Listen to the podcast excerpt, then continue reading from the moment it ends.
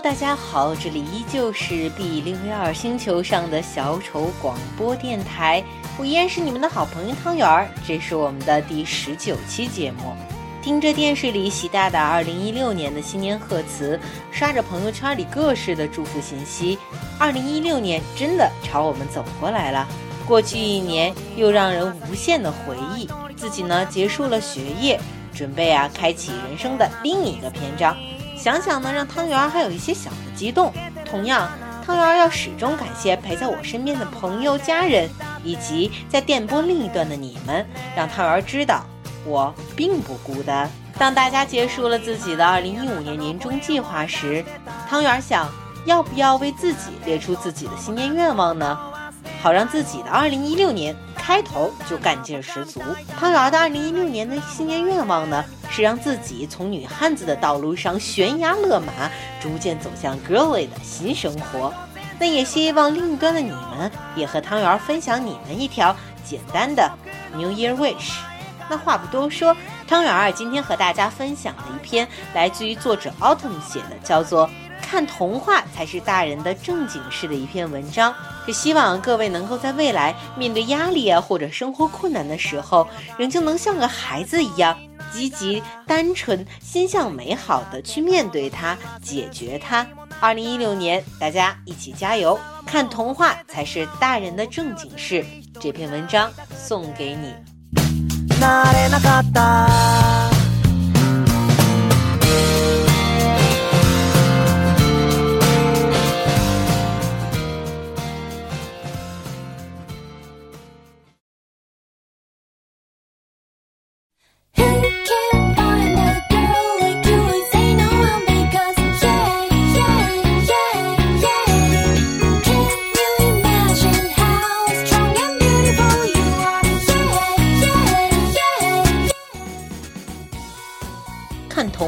才是大人的正经事。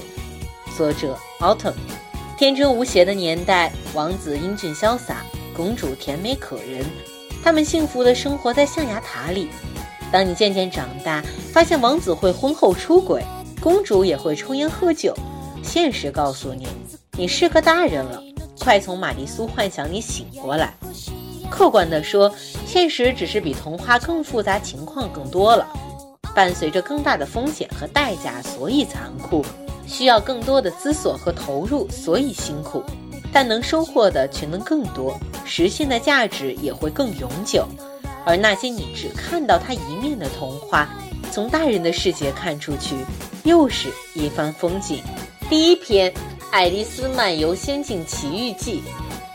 爱丽丝在仙境的奇遇，从一个小女孩掉入兔子洞后，到达奇妙荒谬国度开始。她失心疯般追赶一只揣着怀表、会说话的白兔。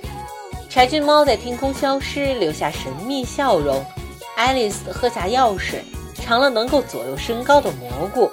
狗发脾气时咆哮怒吼。在这个一切都古怪的世界里，她是唯一清醒的人。在国内，这似乎是大众对于《爱丽丝漫游奇境记》的全部理解。人们把它当做一本纯粹的童话书，成人以文学作品的角度欣赏它的少之又少。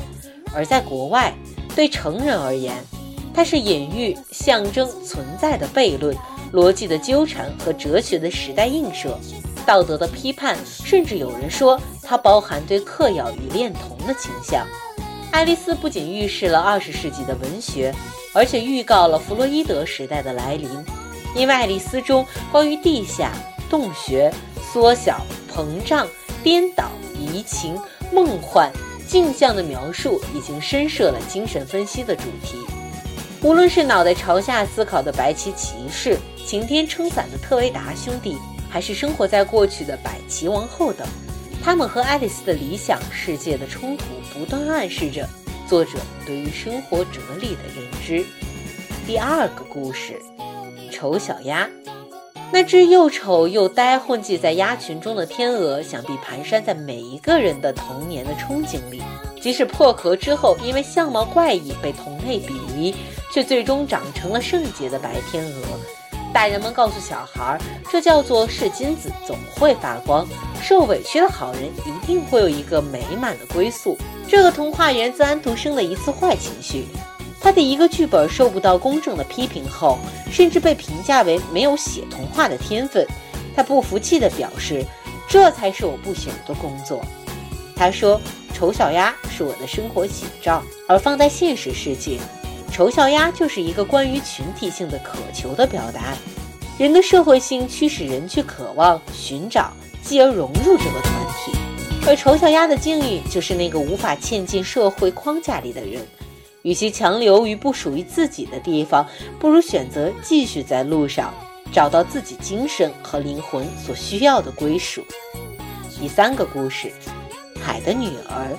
小美人鱼爱上陆地上的王子，不惜以褪去鱼尾的代价换来人腿，却最终换来投入海中化为泡沫的凄美结局。安徒生习惯性的在童话世界里为完美无缺的主人公树立一个尖锐的悲剧情节，他用整个生命去爱一个人类。踩在刀尖上走路，失去嗓音；爱人的背叛，失去生命。而悲悯痛心之余，事实上是小美人鱼在爱情中迷失自己。她一意孤行地按照自己的主观意愿为爱情牺牲一切。她丧失自己的声音，失去自我和人格，甚至为爱情放弃自己的原则和立场。安徒生作为一名忠贞不二的基督信徒。小美人鱼在他的笔下，将耶稣的受难精神与自我救赎演绎得淋漓尽致。他在遭受爱情的打击之后，在化作泡沫之际，也仍然没有将尖刀刺向王子，选择以自我牺牲的精神忍受人生的痛苦，并获得上帝的救赎，进入天堂，实现从感性到理性的转化。小人鱼向上帝的太阳举起了他光亮的手臂，他第一次感到要流泪。第四个故事，小王子。他讲述了一个居住在小行星上的小王子走遍六颗小行星和地球的奇特经历。讲述者飞行员因飞机故障迫降在撒哈拉，小王子向他说起自己的故事。最终，小王子回到了自己的星球，寻找他的玫瑰花。这是一本在大人世界比儿童世界更受欢迎的一本书。小王子用他毫无防备的。单纯的眼光，温柔以待这个世界。在他孩子式的世界里，大人空虚、盲目、虚妄、死板教条，并且孤独。看故事，大人会感到惭愧、脸红，因为他击中的是大人们童年之后无数的庸碌岁月。所有被这个故事打动的大人都相信，小王子记住了那朵玫瑰，不被世界改变，活在自己最初的样子。小时候觉得奇妙的故事，却能在岁月的酝酿封存之后变得暖人心脾，以至于觉得在大人的世界感到疲惫，就想躲到小王子星球上的玫瑰园去。对儿童而言，一本奇幻、纯真、有趣、意想不到的情节、轻快的节奏、美丽的韵律的童书，在大人的世界里，更多的可能是隐喻、象征、警醒、反讽、启示和证明。那些从青春期开始被我们束之高阁的童话故事，从大人的角度阅读这些童话的隐逸和生活有着千丝万缕的勾连，别有洞天。所有大人都曾稚嫩童真，所有孩子都将长大成人。我们畏惧的问题不在于长大，而在于和生活一步一步的接近。我们无法继续活在 Wonderland 里。但回想这些童这些以我们尚且存在的童心为引子，击中大人们无情又世故的碌碌人生。然而，童话并不为我们忘记现实买单，它不负责让我们忘记现实，它只负责帮我们温暖现实。回看这些故事，或许站在大人的世界里，他们少了一些童话自身的温情，多了一丝现实的幻灭。但不变的是那些美好又动情的故事结局。他们乖巧地坐在那儿，等你去牵起他们的手，让他们陪你做一个无聊的大人。与现实来日方长。即使现实版的童话都残酷得不堪一击，但是它的存在曾经温暖、理解过善良、童真的我们。他们让我们感知到善良、宽容、自信。